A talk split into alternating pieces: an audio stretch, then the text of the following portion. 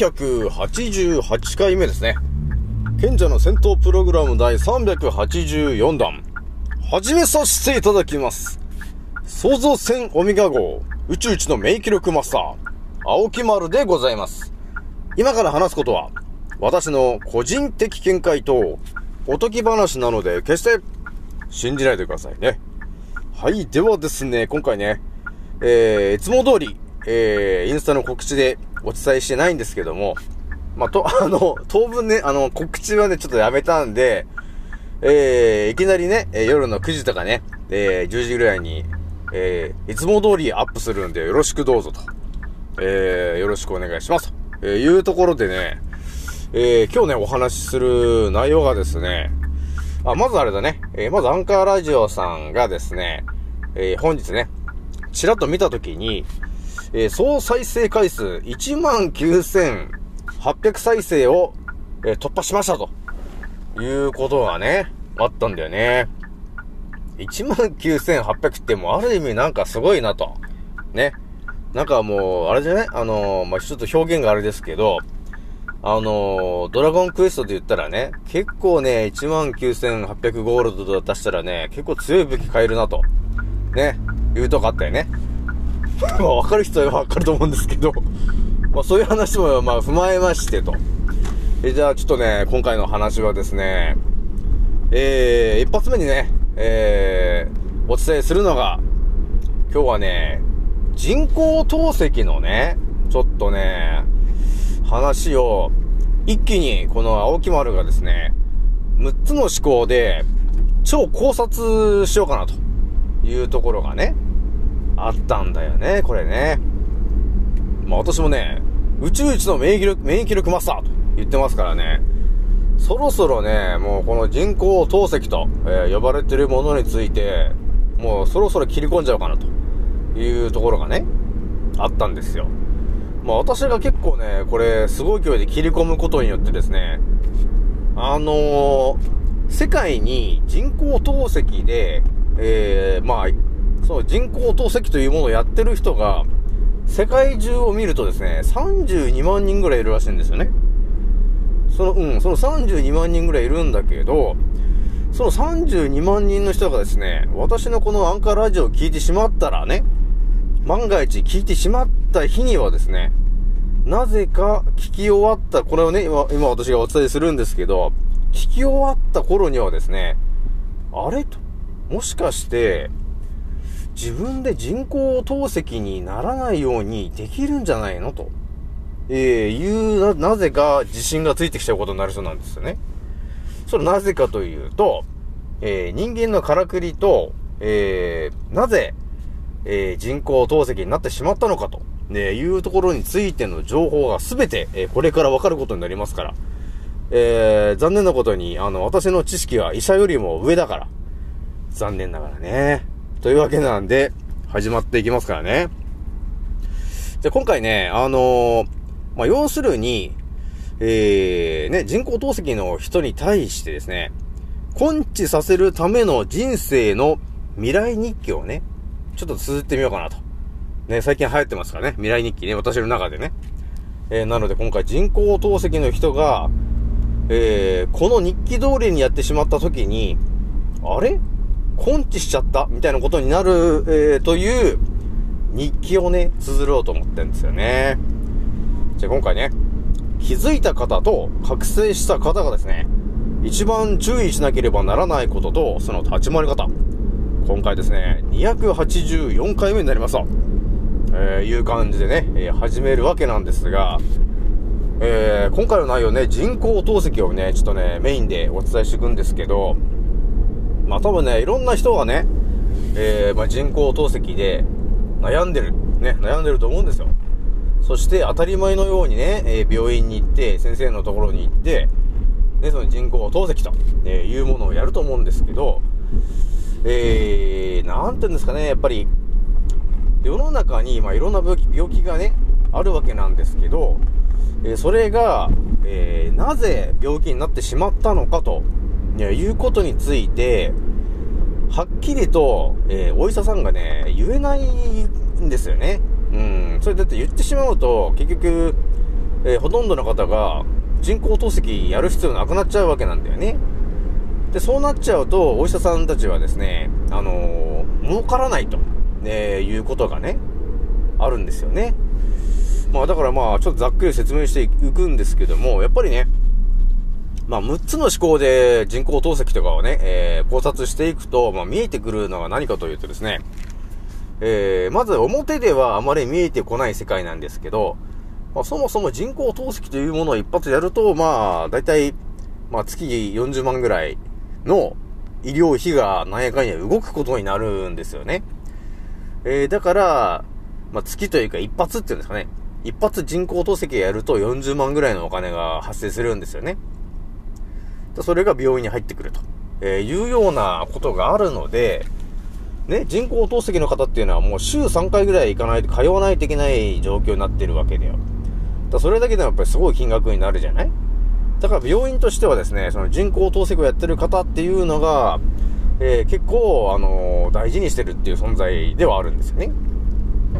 まあでもね、医療というものが気づいたら、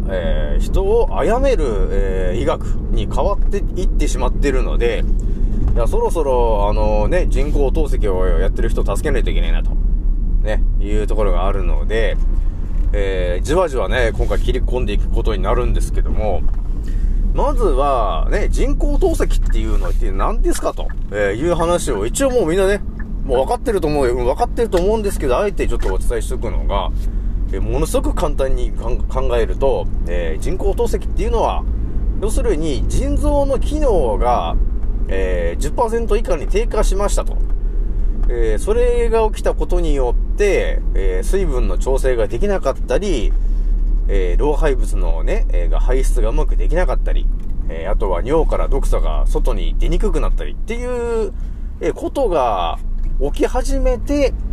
人工透析という外部から血液をね、きれいにしようみたいな、ことをやり始めてるということなんですよね。で、これがですね、それの要するに原因みたいなものっていうのは一体何ですかと、ね、いうところについて、お医者さんとかもね、はっきりと言わないでしょ？はっきりと言わないと思うんですよ。まあそれはそもそもお医者さん自体が、まあマニュアル通りに動いてる人とね、まあ動いてない人がいると思うんですけど、マニュアル通りに言ってる人っていうのは、本当もう何も分かってないんで、教科書に載ってることしか言わないってね、いう感じになってるんですよね。なので、だから、あれかな、水分がね、うまくこう抜けないからって言って、まあ、むくんじゃったりするじゃない。ね。で、あとは、血圧が高くなっちゃったりとか、そういうことに繋がっていくわけなんですよね。で、あとは、電解質。で、それがちょっと量が低下しちゃったりとかって。で、そういうこともね、やっぱり発生しちゃうんですよね。で、何かいや、まあ、あるわけなんですが、じゃあちょっと原因のところをもうはっきりとお伝えしていくわけなんですけど、なぜ、人工透析になってしまったのかの、原因をお伝えするんですが、まずは、基本的な流れで言うと、糖尿病なんだなと、いうのがだいぶ関わってくる話なんだよなってところがね、あるんですよね。だから糖尿病かなみたいな、糖尿病っぽい方っていうのは、結局、ブドウ糖液糖とかね、皆さん知ってますよね。ブドウ糖液糖ってものがあるんですけど、それはまあ、ブドウ糖のまあ人工的なね、作ったようなもんなんですが、それがね、結構いろんなところに入ってるわけなんですよ、それが、ね、ブドウ糖液糖っていうものがね。なので、それを知らずにブドウ糖液糖って入ってるものを飲んでると、それを飲んだ時にね、一気にこう、血糖値がぐわっとこう上がっちゃうわけなんだよね。そのブドウ糖液糖っていうものが入ってるものを飲むと。ということがね、これね、ほんと当たり前のようにあるものなんですけど、このね、でもね、世界、日本見てもわかると思うんですけど、ね、それだけ、ものすごい体に良くないものなんだよね。その、ブドウ糖液糖と呼ばれている液体は。なんですけど、この、ね、日本のメディアさんとかね、あと健康志向の人たち、まあみんなそうなんですけど、なぜかあまり、ブドウ糖液糖について、はっきりと言えるやつがいないんですよね。だから、結局みんなそれ裏からお金もらってるという人たちばかりなので、ね、結局、ジュースとか見てもらってもわかると思うんですけど、ね、成分のところにね、ブドウ糖液糖って書いてると思うんですよ。これ、ほんとトマトジュースとかね、なんかビタミン野菜ジュースとか、ああいうもの見てもらってもわかると思うんですけど、ほとんどね、炭酸飲料なんてこの全てに入ってるよね。ブドウ糖液糖っていう液体。あとは出汁とかにも入ってるし、下手したらなんかケチャップとかにも入ってるしね。で、ドレッシングとかにも当たり前に入っちゃってるわけなんですよね。だからそういうものを、ね、なんだろうな、そのブドウ糖液糖が入ってるものが、もう日常で、もういろんなところに入ってるわけなんですよ。だから一日中そのブドウ糖液糖が入ってるものを、ね、食べたり飲んだりしてるわけ。そうすると、どうなるかっていうと、ね、ブドウ糖液糖が入ってくると、血糖値がガッと一気に上がっちゃうんですよ。で、それを抑えるとか、それを避けるために、インシュリンっていうのが、ね、結局、膵臓で出されるわけじゃん。なんだけど、やっぱり、毎回そのさ、ブドウ糖液糖っていうものが入ってるね、甘味料とかそういうね、甘いもの、ね、それを、ばっかり取ってると、膵臓の機能がね、低下するわけよ。ね。低下していくと、結局、糖の、それブドウ糖とか、糖の、バランスが取れなくなってくるんですよね。インシュリンが、だんだんなんていうのかな、常にこう出してる感じになってくるわけよ。ね。しょっちゅうブドウ糖液糖のものをね、取っていると。そうすると、膵臓がダメージを受けてしまって、インシュリンがうまく出せなくなってくるわけよ。疲れちゃって。で、そうすると、やっぱり、血糖値が暴走するということが起きて、ね、糖尿病っていうものになってるよね、ということになってるわけなんですよね。だそういうこともね、やっぱり絡んでくるわけなんですよ。で、それに絡んで甘いものをたくさん摂ってる人っていうのは、高血圧になりやすいんですけど、これなんでなるかっていうとね、結局甘いものを摂ると、血管がね、硬くなっていっちゃって、さらに血管が硬くなるイコール、血管の内側に亀裂が入ってくるんですよ。砂糖をたくさん摂ってるのね。だからそうなってくると、だんだんこう、血管がね、硬くなってくるから、血圧が高くなるんだよね、ということになるんですよ。で、これが血圧が、てか血管が柔らかければね、柔らかいから、ゴムのように広がったり縮んだりってできるじゃない。できるんですけど、甘いものをたくさん摂ってるんで、血管が硬くなって、ね、内側も傷だらけになってると。そういう状況になってると、硬いから血管がね、だから結局、高血圧になってしまうんですよね、ということになってるわけ。そして、さらに、ブドウ糖液糖とかね、あとは、高血圧、ね、になってる人に、ほぼ共通して見られるのが、腸内環境が悪いですよねってことなんですよ。ね、多分ね、便秘の方も多いと思うんですよね。人工透析になってる方ね。あとは、糖尿病の方も、どっちかっていうとね、便秘になってる方がね、多いんですよ。イコールどういうことかというと、腸内環境が良くないんだよね、と。うん、良くないから、結局、血液っていうのは、ね、皆さん、脊髄で血液が作られてると思ってるようでは、今回生き残れないですからね。血液というのは、我々が食べたものが腸まで行って、そこで、吸収と代謝された時に、血液になって、肝臓の門脈を通って、ね、全身に回ってるんで、食べたものが血となってんだよね、と。いうことになってますからね、皆さん。ここをね、皆さんね、ほとんどの 99% の方が、勘違いして生きてると。ね。勘違いさせられて生きてるということがあるんで、ちゃんとね、真実の情報をですね、1から10までね、今教えていくから。そうした時に、多分ね、自分で分かるようになってくるからね。医者よりもね、知識上になっちゃうからね。ということがあるので、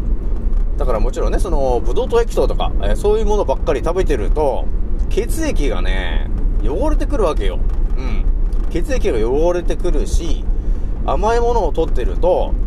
腸内環境のね、要するに腸って全動運動っていう運動してるわけなんですよ。腸がね、運動してるんだけど、甘いものを摂るとその全動運動が停止しちゃうんですよ。うん、停止するっていうことが起きるわけ。なので甘いものをよく食べてる人っていうのは腸の動きが良くないので便秘になってる人が多いんだよねと。で、便秘になってる人っていうのはどういう人かっていうと、pH が酸性に近い人。ね、だからそういう人は硬いうんちが出る人なんだよね。で、逆に、お腹が緩い人、ね、ちょっと下痢気味だってとかいう人は、どういうことかというと、アルカリ性に傾いてる。ね、だから酸性とまた反対側の方だね。だから pH で言ったら10とか12とかになってる人がアルカリ性。で、酸性の人、便秘の人っていうのは、ね、基本的には、pH が2とか3とか、そういう感じの酸性に傾いてる人で、腸の中の、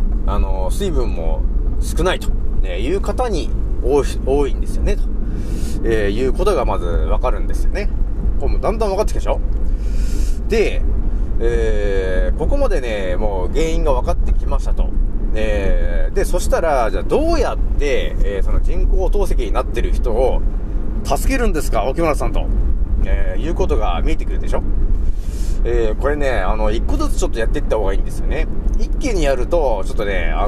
危ねえなというところがね、あるんですよね。まずは、皆さんが、人工透析になってしまったと、いうところを、一つ一つね、直していかないといけないんですよね。なので、じゃあ私が、未来日記をね、ちょっとこれから綴っていくわけなんですけど、じゃあ、ね、綴っていきますよ。そしたらね、まずはこんな感じで始まりますからね。ひとまずね、アンカーラジオというものを聞いたんだよねと。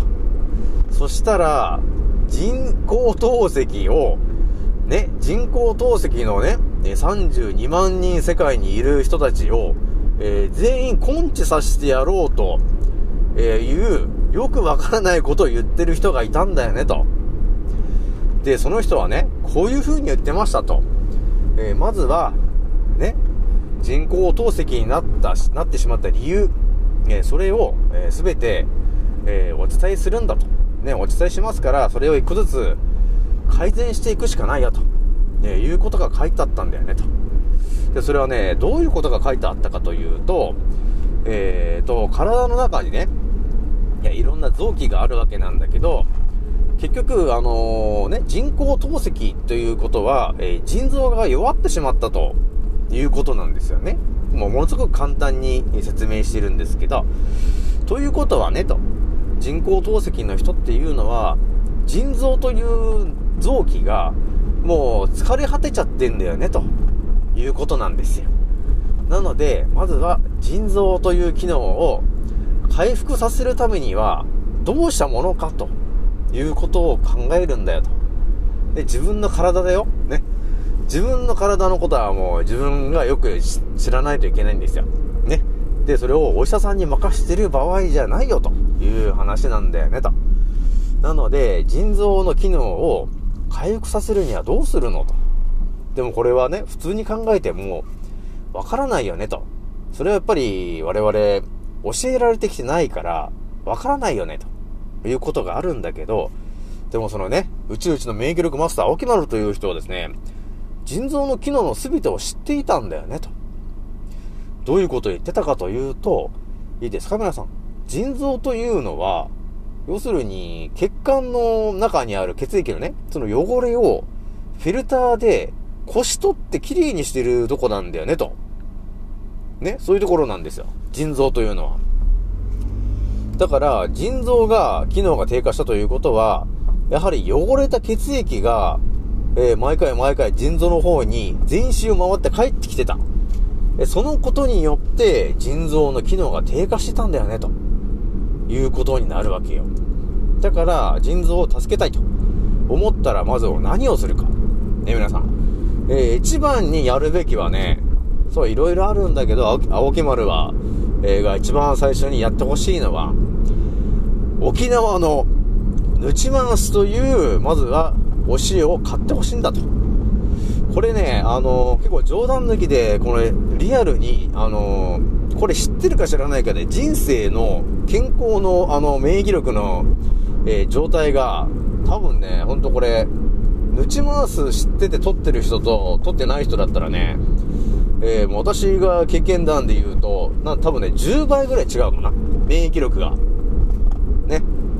だからぬちまんすという天然のお塩がねあるんだけど、それをちょっと買ってもらって、毎日まずはね 1g ミネラルウォーターとかに溶かして朝飲んでほしいんですよ。これ結構ね、究極の話してますけど、まずは 1g を飲むことから始めてほしいんですよねと。ここが結構ね大事な話なんですよ。これがねほんとじわじわ効いてくることになるからね。あとはね、一つお伝えしていきたいのが、さっきもね、腸内環境を要するに整えることというのがとても大事になってくるんですけど、そこに直結するのが、要するにぬちまんすというお塩、天然のお塩なんだよね。そこがねとても大事になってきます。なのでまずは、Amazon とかね、楽天とかでも売ってるんですけど、天然の、ぬちまんすというお塩を買っていただきたいというところからまずスタートしてほしいんですよね。で、それをまず、粉のものすごく粉末のタイプと、フレーク状の粒状になっているものがあるんですけど、どちらでも今のところ大丈夫なんで、好きな方を買っていただいて、それを、毎日 1g、ざっくり 1g ですよ。もうスプーンに1杯ぐらいでいいんですけど、それを朝ね、ミネラルウォーターに溶かしてね、飲んでもらいたいんですよ。牛乳のように飲んでもらいたいわけ、朝。そうすることによって、ものすごく、まず体の、腸内環境がまず良くなりますからね。腸内環境が良くなって塩分が入ってくることによって、たくさんのね、そしてミネラルが入ってるわけよ、そのぬちまんすにはね。なので腸内環境がとても良くなる。そして、腸のぜん動運動がね回復していきます、ね、動きが良くなってきます、塩分が入ってくると。だから硬くなってた、全身の細胞が、柔らかくなっていきます。これがねリアルに、感じることができるようになってくるのがね、だいたいね、2週間ぐらいやってもらえると、リアルに実感することになります。で、早い人だとね1週間ぐらいかな、ぬちまんすを 1g 毎日朝飲むようになったら、まずはね多分1週間か2週間で便秘が、解消していきますと、いうことになります。そして血管の伸縮も、じわじわ回復していくことになりました。なのでまずは、2週間ね、沖縄のぬちまんすを毎日 1g、朝飲んでいただきたいということがまずありますと。で、さらにもう一つお伝えしていきたいのが、我々ね、当たり前と常識で生きていると、朝ごはんを食べないといけないんだと、いう暗示がかかっていると、ね、いうことがあります。で、腎臓の機能がね、低下したことによって人工透析と、呼ばれているものをやってるんですけど、ここで一つね、考えたいのが、どうやってその腎臓を助けるかというところの話なんですよ。だから要するに腎臓が使いすぎちゃった結果、疲れちゃってるわけ。なので、これを改善するにはどうするかって言ったら、要するに内臓が動いてる時間を節約するわけよ、ね。そうすることによって内臓の機能の皆さんがね、ゆっくりと休める時間ができてくるわけ。ここ結構大事な話ですよ、皆さん。だから普通に生きてるとね、朝ごはん、昼ごはん、夜ごはんって3食食べることがね、当たり前になってると思うんですけど、そうするとその3回分体の全身の内臓たちがそのたんびに働くことになるでしょ。そうするとね、やっぱり疲れてきちゃうんですよ。なので、私もよくやってる、よくっていうか今はほぼやってることなんですけど、朝ごはんというものを、完全に抜く。ここ結構大事な話ね、皆さんね。朝ごはんを、抜くとどうなるかっていうと、要するに夜ね、前の日夜食べるじゃない？で、朝起きてきて、まあお腹鳴ってるかもしれないんですけど、あえて食べないということをすると、どうなるかっていうと、10時間とかね、12時間とか、だから要するに昼ご飯まで何も食べないということをやってると、結局ね、内臓の機能がだいぶね、回復する時間ができるわけ。そうすると、じわじわね、内臓の機能がね、回復していくんですよね。これ結構大事な話ね、皆さんね。だから、当たり前と常識の思考だとね、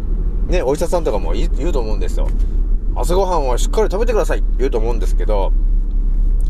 何かを食べると、要するに体の内臓たちがね、それだけ使うことになるし、動くことになるわけなんですよ。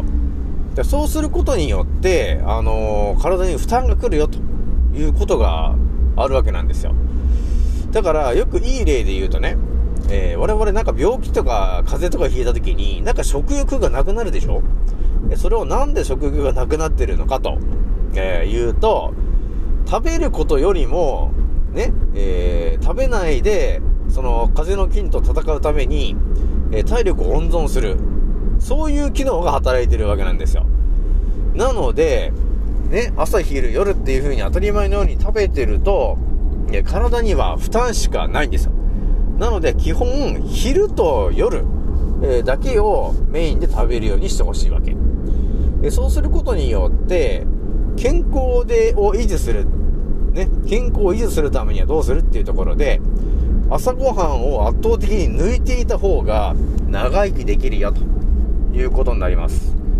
まあこれはね、要するに内臓のことまで考えた生き方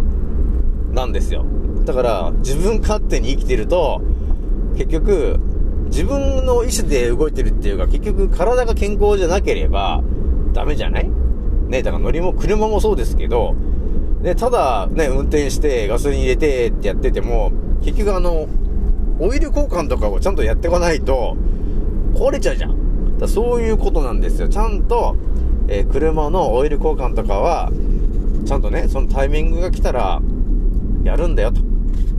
そういうことをやらないとね、自分が運転するからいいんだっていう感じでやってると、体が壊れちゃうんだよねと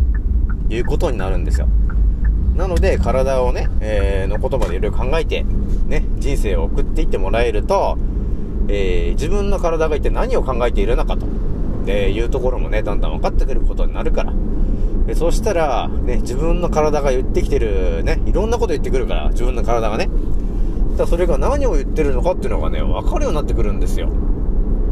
で、そうするとそれに対してちゃんと答えてやればいいわけですよっていう考え方になるわけよ。そしたらね、人工透析とか分かるようになってくると思うんですよね。あ、これやらなくていいんだ、まあやらなくていいというか、こうすればやらなくてもいいねっていうところまで分かることになるからね。まあなんだかんだ今ね、だいぶお伝えしてきてますけど、じゃあもうちょっとお伝えしていくとですね、朝ね、朝ごはんを食べなくすると、いうことをお伝えしたんですけど、じゃあ青木村さんねと、朝なんか他になんかあるんですかと、いや、言う人がいると思うんですよ。で、その時に、まずやってもらいたいのが、ミルクシスル。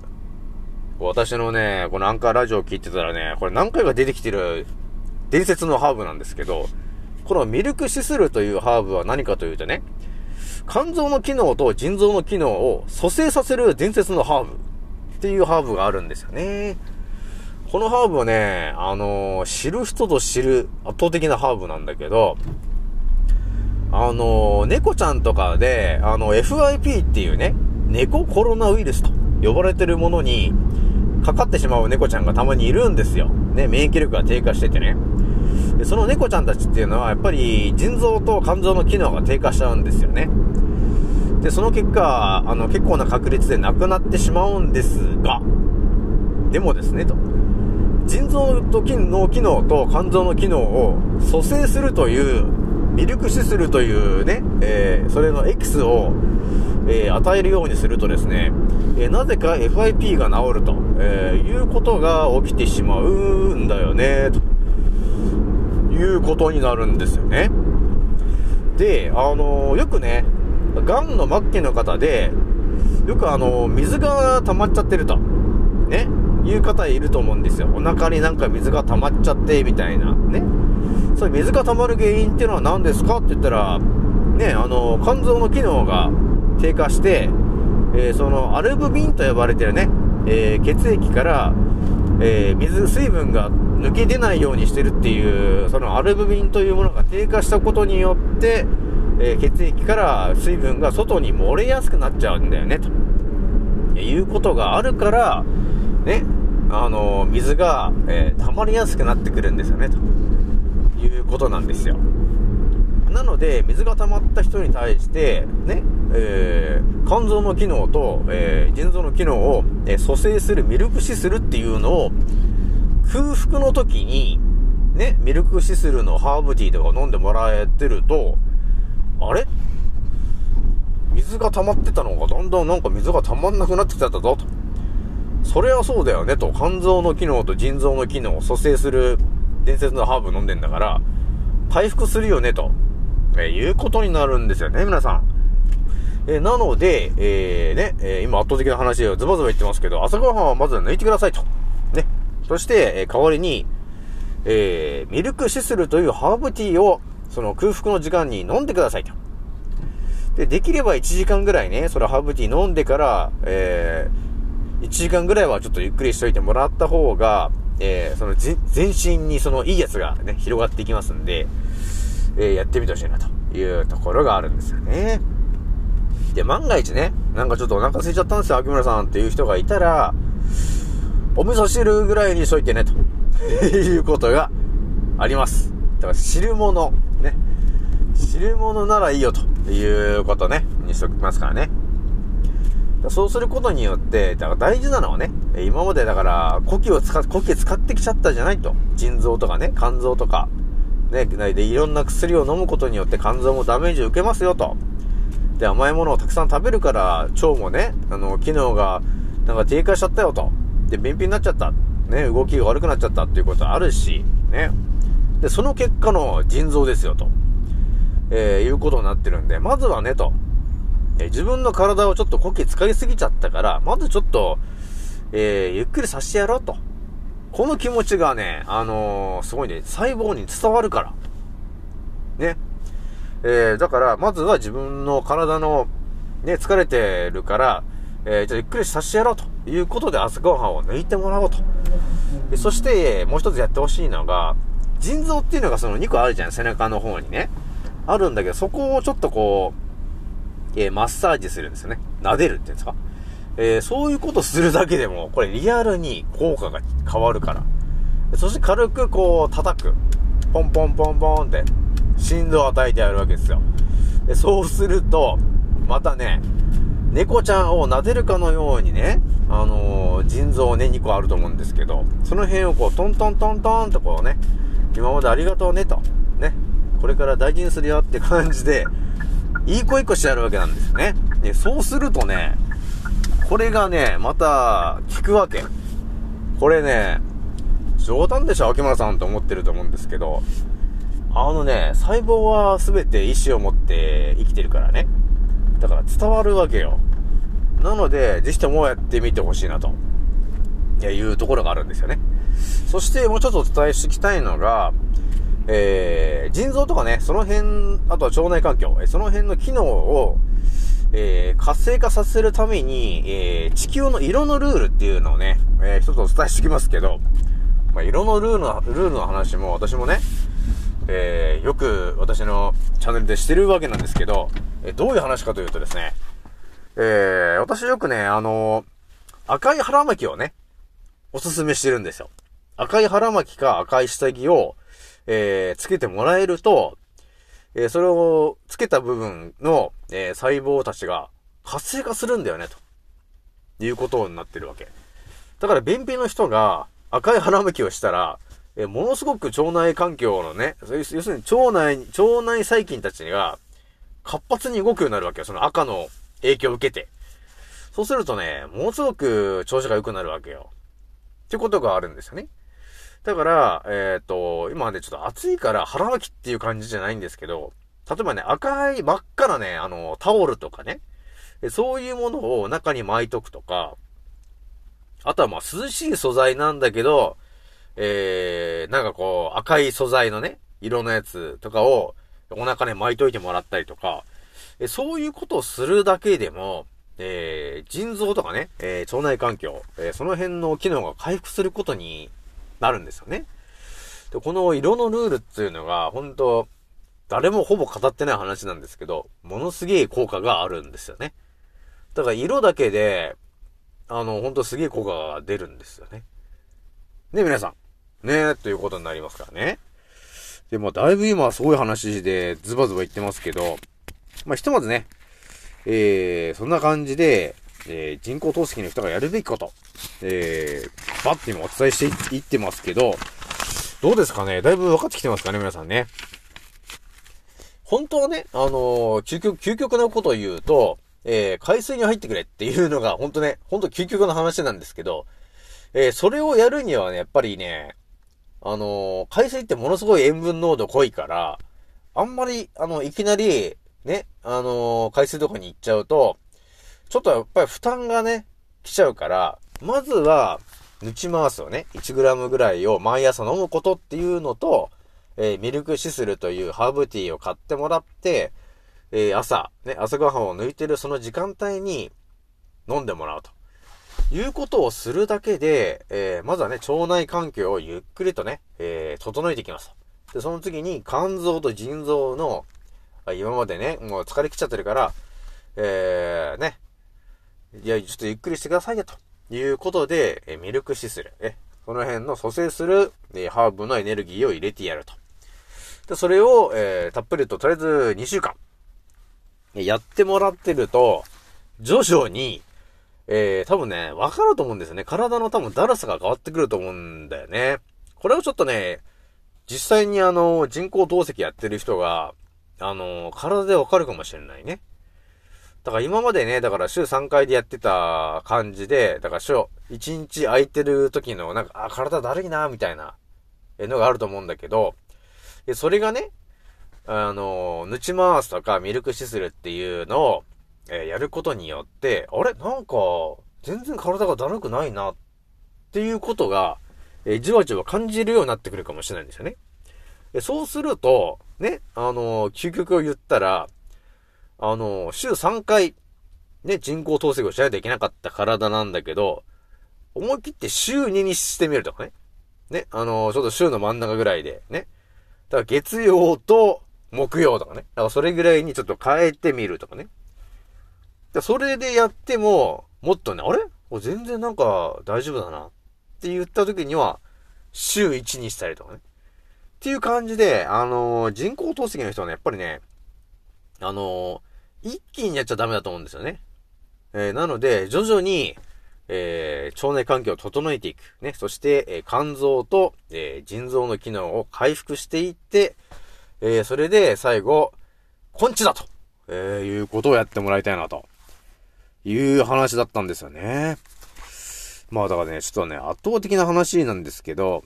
結局これ、お医者さんとかが誰も言わない話じゃない?なんですけど、私、残念ながら、